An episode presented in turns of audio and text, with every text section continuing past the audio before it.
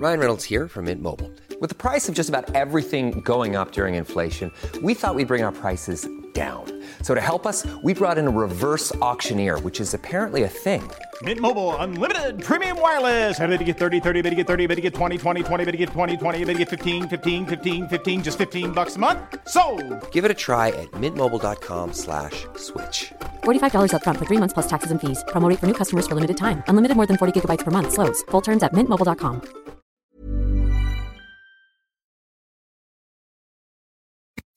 Welcome to the Daily Face Off Show, your everyday source for the latest news with top notch insight and analysis. Live every weekday at noon Eastern.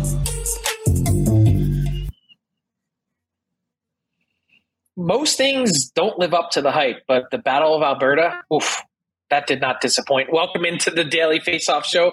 I'm in Calgary covering the Battle of Alberta. Mike McKenna is in St. Louis. Mike, how you doing? Man, I'm fine, but who cares about me? You're in Canada, you're in Alberta, and you saw a barn burner last night. Have you recovered yet from that game between the Flames and the Oilers? just absolute chaos really at every turn like just when you you know i, I remember looking to uh, my colleague next to me in the press box saying 5-1 like this game stinks like i can't believe that this is what we're seeing in the battle of alberta and and man i just then at some point i'm saying to myself hey if the Oilers can just make it 6 4 before the end of the period, they're going to be fine. They did even better than that. Let's throw two minutes and 30 seconds up on the clock, Mike, and let's dive in and talk about all of it. And when you look at this wild and crazy 9 6 win for the Calgary Flames, they take game one. Man, there's so many facets of it. Um, when you look at it from a Flames perspective, we'll start there first. What you know what was most encouraging to you on on what was really a weird night well, the start of the game, I mean, Flames go out and pot two right off the bat, but they also took it to the Oilers uh, from a physical standpoint, Frank. And uh, I'm not sure that the Oilers were ready for it. They looked like they were so flat foot and unprepared and unaware throughout those first 10 minutes. And it was 3 nothing before you knew it for Calgary. But I remember thinking, like, this game's not over. Uh, and as you mentioned, when it went to 5 1, I thought, okay, the game's over. Well, we saw better than that. But in terms of Calgary, I mean, look at the strength of their lineup. Okay, Matthew Tkachuk has a hat trick, uh, but it's also on the back of Gaudreau having three assists. And I thought Elias Lindholm, best player on the ice for Calgary, uh, played all three situations, goal and assist for him, and 55% in the faceoff circle. It, you saw it go through. Even Nick Ritchie draws in, or sorry, uh, Brett Ritchie draws in and scores a goal for Calgary that they were on top of things offensively, at least throughout their lineup. And I thought that they pushed the Oilers around for a lot of the game. They got under their skin and they made the Oilers deviate from their game plan. And Frank, I just think that Calgary, in terms of their preparedness for this game for, against this team with the Oilers in particular, they had it drilled down in advance, and it looked like Daryl Sutter gave them an offensive roadmap to victory. But they got to clean up a little bit defensively if they're going to try to get this series from the Oilers. Yeah, and as much as the Oilers are probably sitting here today, Mike saying, you know, we're probably not going to have that same type of effort from Mike Smith. He'll be better in game two. Our team will be better defensively. The big plus for the Calgary Flames is Jacob Markstrom is probably also going to be significantly better. You know, I was wondering at a certain point as that game went on, will Daryl Sutter end up choosing to pull Markstrom because he really struggled as as the Oilers came back in that game. Uh, you know, it was pretty ugly mm-hmm. there for a stretch in the second period. Matthew Tkachuk saying it was their worst 15 to 20 minutes of hockey, not only of the playoffs, but also of the season. For me, it's you hit on it. It's the physicality, it's the forecheck. It was, you know, just furious from the Calgary Flames. The Oilers didn't have an answer for it. The Flames were better in the neutral zone. They were better in almost every facet of the game. And what I loved about the game, and I think you know is is a big. It's it's scary for the Oilers heading into Game Two. Is they were also in control and under control. You know, you mentioned, you know, just how crazy that game was and and you think back to, you know, Matthew Tkachuk really being at the center of it all. And the word that Daryl Sutter used after the game was control because that was mm-hmm. one thing that was missing from Tkachuk's game in the Dallas series and that you know, it seemed like he went after Klingberg, and that kind of took him out of the mix for a couple games, just trying to chase him around, gets the fight, and it just he didn't seem like himself. And now you see Matthew Tkachuk, he's back. I wrote a story today on dailyfaceoff.com about a guy that's a handful in most normal situations for any team, a 104 point unicorn for the Calgary Flames. But when he's at the top of his game and he's in the mix, a guy that seems like he was born for the Battle of Alberta, Mike, that he's borderline unstoppable for the Edmonton Oilers, going to be a huge key in this series. So let's talk about the Oilers' perspective of it. When you break down that game between the wonky start from Mike Smith, two goals in the first 51 seconds, sloppy neutral zone play, ineffective play from the injured Leon Draisaitl, uh, the inability to handle that forecheck, and a team that really took some runs and liberties at Connor McDavid. What is the most concerning part of game one for you from the Oilers' perspective? Well, it's the five on five play more than anything else. You can take the emotional aspect of it. The Oilers just simply weren't good enough in that area of the game. And it's been like that all season against Calgary. I mean, who could forget March 26th, the the Oilers got drubbed nine to five by Calgary, and all nine of those goals were five on five. Well, saw more of that last night. So that's area number one. I actually would have kept Mike Smith in the net. I don't think changing goalies changes momentum at all. I know McDavid scored right after to make it three to one after Mike Smith was pulled, but you could see just how out of sync the Edmonton Oilers look with Mikko Koskinen in a net. Koskinen doesn't know where to put the puck to get it to his D. The breakout's ineffective. Like, I just thought that they looked lost with him, and I would have stuck with Smith. And I think that the Oilers frankly got a little lucky that Markstrom was off his game. I didn't like three of the goals on Markstrom in the second period. Neither of Hyman's goals I thought were any good. So I thought that this game looked better for the Oilers than it really was in terms of the scoreboard.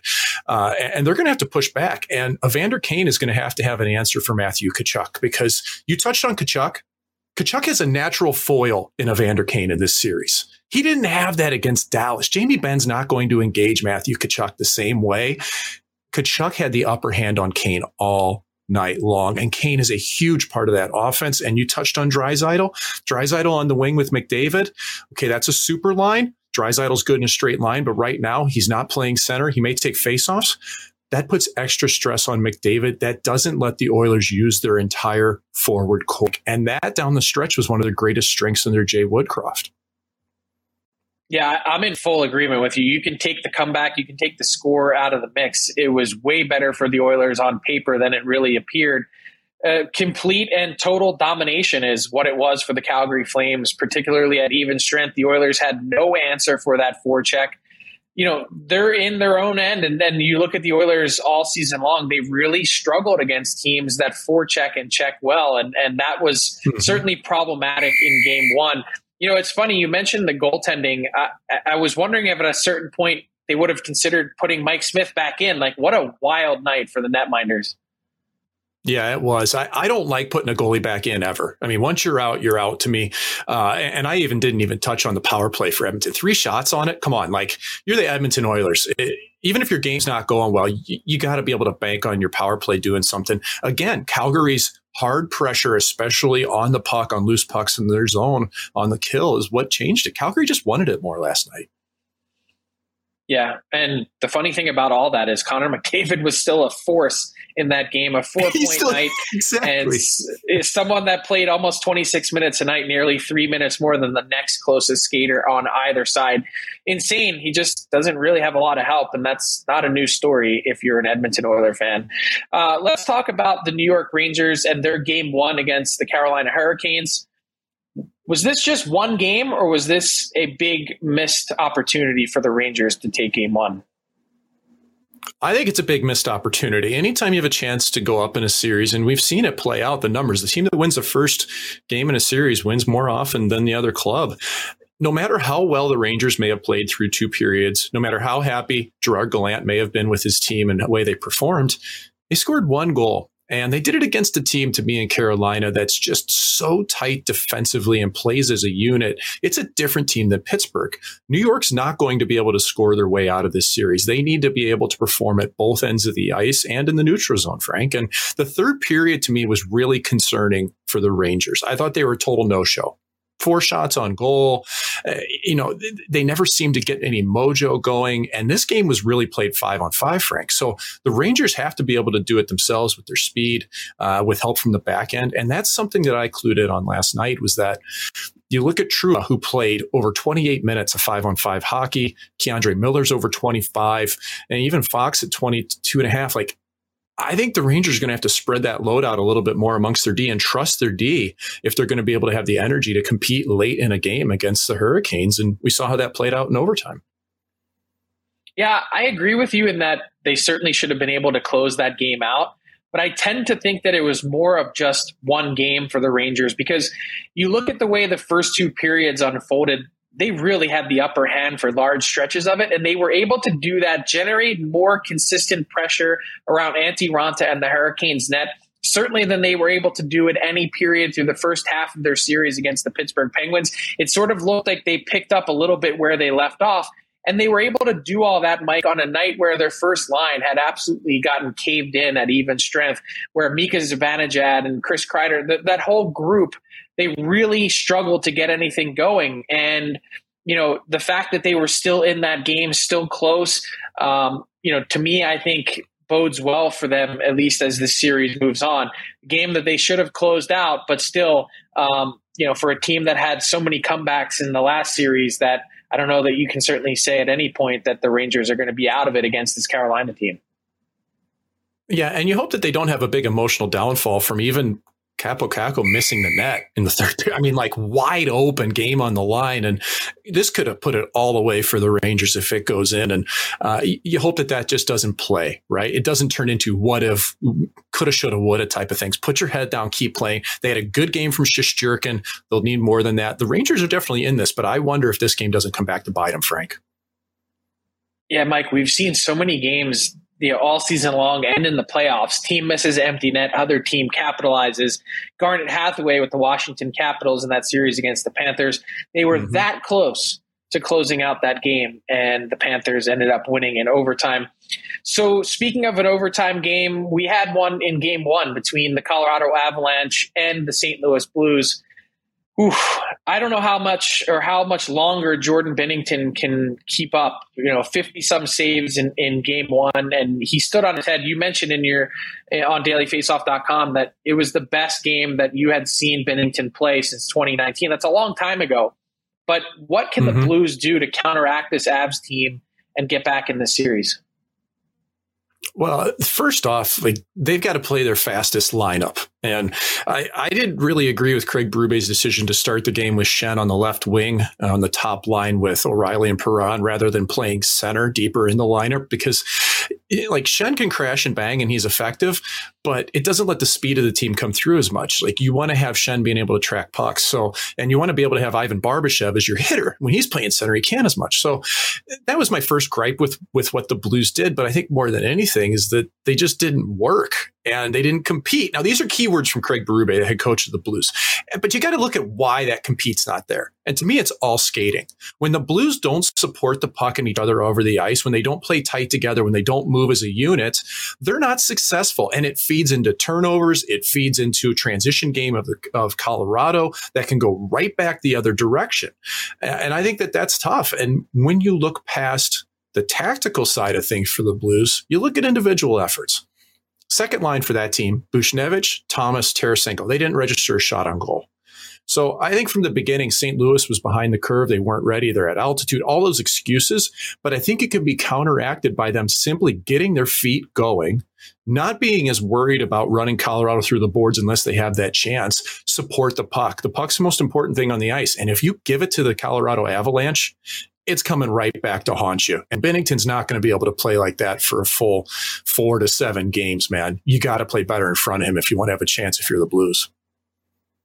I don't care who's in net. No one can play like that for four to seven games. It's you no. know you're bound to be broken by the Avs if that's the game plan that you're going to have. Um, you know, it's interesting. You mentioned the speed and and and how that could be a factor for the Blues. By the way, the adjustments from Craig Berube, he pushed every right button. I thought he really was one of the stars for the Blues in the first round with the adjustments that he made as that series went on against the Minnesota Wild. So I'd expect a little bit of a different approach in Game Two for the Blues and got to say, there's also opportunity there. As much as the Avs pounce on you with that speed, they do have a, a four man attack at times. And if you can get the puck moving the other way quickly from a Binnington save, to highlight the point that you made about the speed, well, you have the ability to create some odd man rushes against this Colorado team that mm-hmm. sometimes leaves themselves a little bit vulnerable. So, uh, going to be interesting to see if they can get back to level ground uh, in Denver. Be pretty big boon for the Blues, especially the way that Game One played out in the latter stages, thirteen to zip shots in overtime. I'm not sure that the Blues touched the puck then uh, to get back home even 1 1. Let's get to the All 32 today. We're joined by Ryan Clark from The Athletic.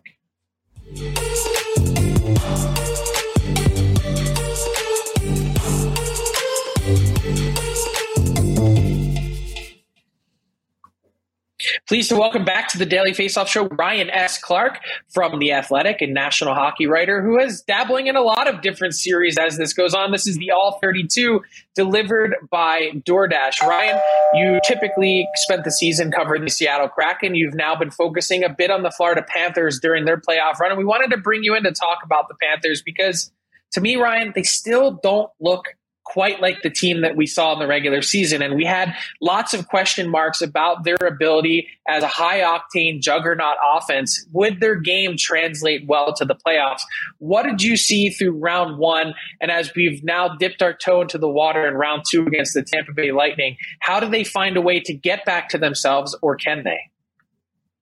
Well, there's a couple things you just said that we can touch on, and one of them being sort of what happened in game one when it came to their penalty kill. Yes, three of Tampa's goals come on the power play, but it's also a microcosm of something that's been an issue for the Panthers this postseason, which is they've allowed 10 power play goals, which is the most of any team in the postseason. They've given up the second most high danger chances.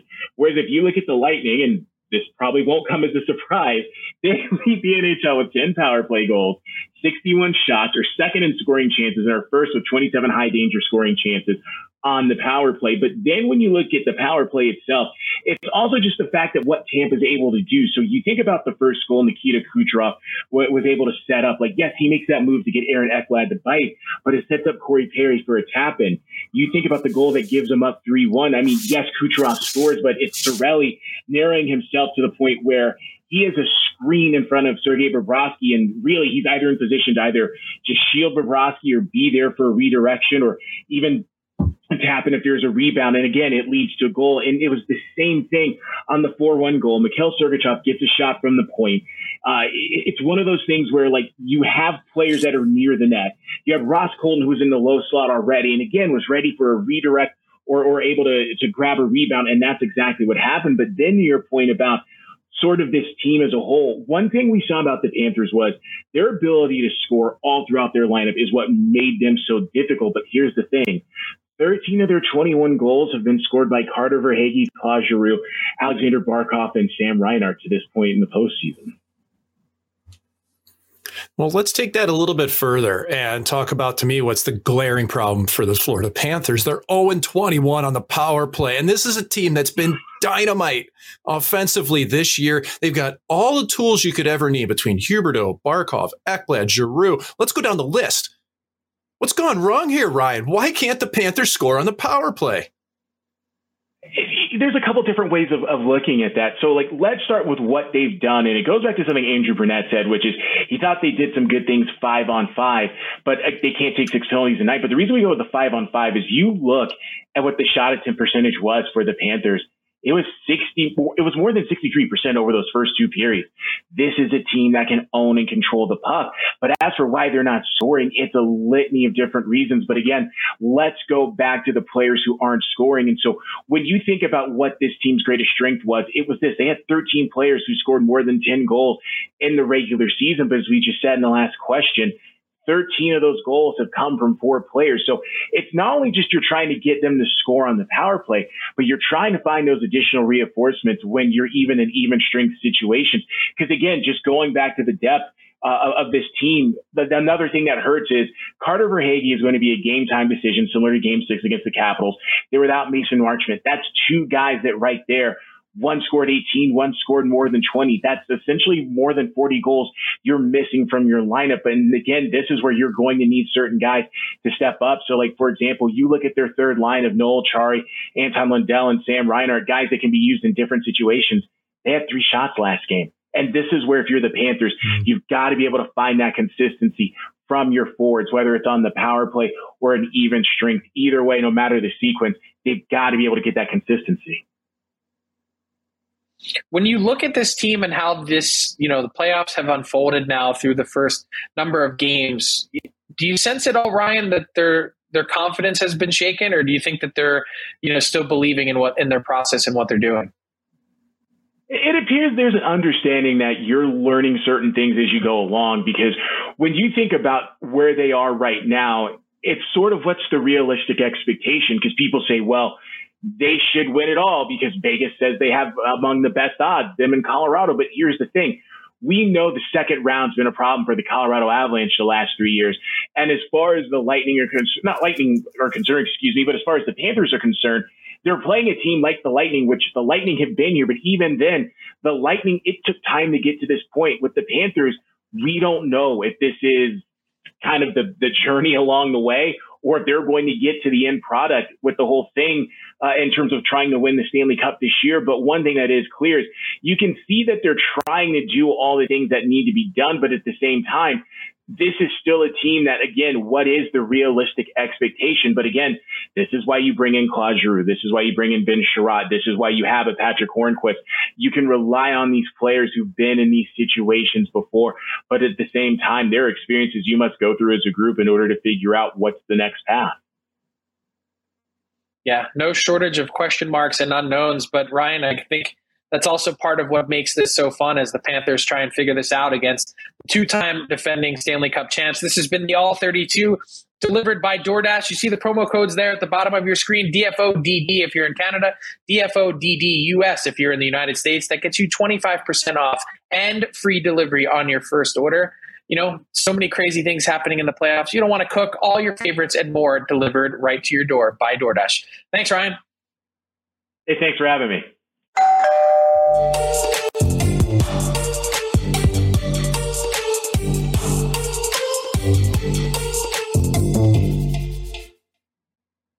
All right, Mike, it's time for our daily face-off inbox question of the day. Hashtag ask DFO. Hit us up, ask us a question.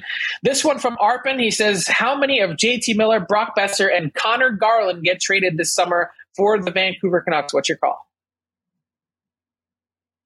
Uh, I'm going to say one. And, uh, you know, first off, there's other teams in the NHL besides the playoff teams.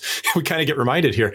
Um, I, I, think that Brock Boeser's on the hot seat here. I mean, that qualifying offer for $7.5 million is looming large, especially when you have a centerman like JT Miller, who I would really like to keep in house if I'm Vancouver. And I was happy with how Conor Garland played. And Garland's got cost certainty for the next four seasons. I, I think that's a good bet there. I'd have to say Boeser. What about you, Frank? I'm going to say zero. I think the Canucks are going to mm. try and shed salary in other areas. I think there's a multitude of options to handle Boeser moving forward. We had Jim Rutherford on the DFO rundown, and the president of hockey ops for the Canucks said last week, "Look, uh, you know, at this point with Boeser, you know, we could just give him the one year qualifying offer, much like the Columbus Blue Jackets did with Patrick Laine, seven and a half million bucks." Kick it down the kick the can down the road for one year, see how Boeser responds. He was dealing with a lot off the ice, as we know, a pretty emotional season for him. And you know, mm-hmm. then you figure it out later. He's still a restricted free agent at the end of it. Jim Rutherford also mentioned the idea of going short term, two, three year deals, see what that looks like. JT Miller, um, you know, I think there's a chance, uh, probably a long shot, that even if they don't get a new deal done with Miller, that they enter the season with him in the final year of his contract. Uh, Jim Rutherford saying again, we'll know by the draft where this thing might be heading in terms of their talks with JT Miller on an extension and what that looks like. And for the reasons you mentioned, the cost certainty, the way that he drags your team into the fight, Conor Garland, that's a guy that I'm not trading. Uh, you know, they yeah. spent a lot, you know, figuratively and literally to get him into their lineup uh, with the trade that they made with the Coyotes. And I think he's a guy that probably craves a little bit of stability at this point. He heard his name in rumors his first year with a new team. He talked about at the end of the season how hard it was to adjust to being in a new place, wants to impress after signing a big money deal. I don't know. I'd keep all three of these guys. Maybe that's just me. Yeah, no, I, would like to keep all three as well. I just look at the possible return from Boeser. Maybe there's a chance there. Um, and again, just the uncertainty of it is what I would think. So definitely real possibility either way that any, you know, could be all three that stay, could be less. be a monster year for, for Miller if anyone wanted to step up to the plate as well. Yeah. Uh, no shortage of teams that would be interested in him. Let's bring in Tyler Yaremchuk for our daily face-off, daily bet segment. Tyler, please tell me that you had the over in the Battle of Alberta. No, and actually, I so I didn't say any of this publicly, but yesterday before we recorded our Oilers Nation pregame show, I was chatting with a few of the guys, and I was like, you know, this feels like a game where these two sides are just going to like feel each other out and it'll be a real slow start, like 3 1, 4 2. And uh, yeah, it's a good thing I didn't bet on that because and Mike Smith entered the chat. Yeah, Mike Smith certainly came through. Goalie uh, so yeah, I, honestly, betting on the playoffs is hard. Like I was even looking at tonight. Like I could see Florida bouncing back. I could see Tampa rolling again because Florida's not themselves. I could see St. Louis coming back and evening up the series. You know, they kept it tight. Binnington's playing well, and although I could see Colorado going up two nothing, there's not a lot of value there either. So my brain is all in a big pretzel here. So I actually only have one play tonight, and it's a parlay. And I'm banking on two superstars coming through for me, starting in that Tampa Florida matchup where I'm taking Nikita Kucherov just to get a point. Just one. That's all he needs. I've been hitting a lot recently, so we're going to keep it easy for leg one of this parlay. It's minus 270. The payout's not good, but this guy's picked up a point in five of the eight games so far this postseason, and he had two last game. He's playing unbelievable. So I think we're pretty safe with Kucherov to pick up a point. The second leg of the parlay is going to be out in Colorado, where I like Cale Makar to pick up an assist at minus 150, the better payout of the two legs in this parlay. Listen, this guy had seven in four games in round one, and then he didn't pick up a single assist in game one as the Avs beat the Blues. I like Makar to bounce back. Maybe the Avs power play gets going, and that's what allows him to get on the score sheet. Minus 150 for a Makar assist, parlayed with a Kucherov point, pays out mine or plus 128, and that's good enough for me. Nice and easy. Couple superstars need to come through, and I'll be back in the win column yeah, hopefully you can untwist yourself from the pretzel that you're in. And Mike McKenna has been on fire, by the way, with our daily face-off yeah. parlays with PointsBet. If you're not following along, follow us on Twitter. Uh, he's McKenna's magic picks have been pretty magic. Thank you to Tyler. That brings us to our garbage time segment. And Mike, you thought the MVP of Game One in the Battle of Alberta was sitting in the stands. It was from an entertainment standpoint, and Brady Tkachuk brings the fire in the stands. Pun intended, of course. It's Calgary, and you can feel the flames raining down. That happened to me in a game. I allowed six goals, and it was somehow we won. But like, watch him in the stands, man. Like, this guy is so excited for his brother. And he's having the opportunity to be a fan. That's all this is. And I know that some internet warriors out there are like mad that the captain of another team's cheering for a different team. Well, he's cheering for his brother, man, and he's happy for him. And another moment that was really cool was seeing Big Walt in the building as well. Keith Tkachuk's there. Matthew Tkachuk scores a hat trick, and Walt's getting urged to throw that bucket on the ice, and he goes, "No way! This is my favorite hat. I'm not throwing it out. No chance this is going." This is the type of stuff that we need in the game, Frank. Like it's fun, it's loose, and it just builds around the excitement in that battle of Alberta. I'm glad that the whole Tkachuk family's there because now we have something to rely on if we need viral content. Yeah, no question. The Brady cam has become appointment television in the playoffs. And, you know, as you mentioned, the whole Tkachuk family as well taking it in. You have Big Walt there, his father John as well. So Matthew and Brady's grandfather in the stands, siblings, everyone's there. And, you know, if you thought game one was drunk, check out Brady Tkachuk. A beer in hand, one in each pocket as he goes up the steps. It's next level. Bud lights in, in each hand, slapping fives oh. with everybody. He had a he had a kid on his shoulders in, in last round, man. Oh, it's too good. He's also wearing a Budweiser shirt, so it's it's even better. The pride of St. Louis, Missouri, no doubt about That's that. Right. Uh, that'll do it for today's Daily Faceoff show. Keep it locked up, dailyfaceoff.com for all the latest throughout the Stanley Cup playoffs. We've got you covered. I've got a story up from Game One of the Battle of Alberta about Matthew Tkachuk, also starring Brady as well. And uh, we'll get you covered. So uh, we'll be back right here Friday, 12 noon Eastern. You know where to find us. Until then, thanks to Mike McKenna, Ryan Clark, Tyler Yaremchuk, and our technical producer, Alex Allard. Have a great day, everyone. Thanks for watching the Daily Face Off Show. Make sure you hit subscribe on our YouTube channel to never miss an episode.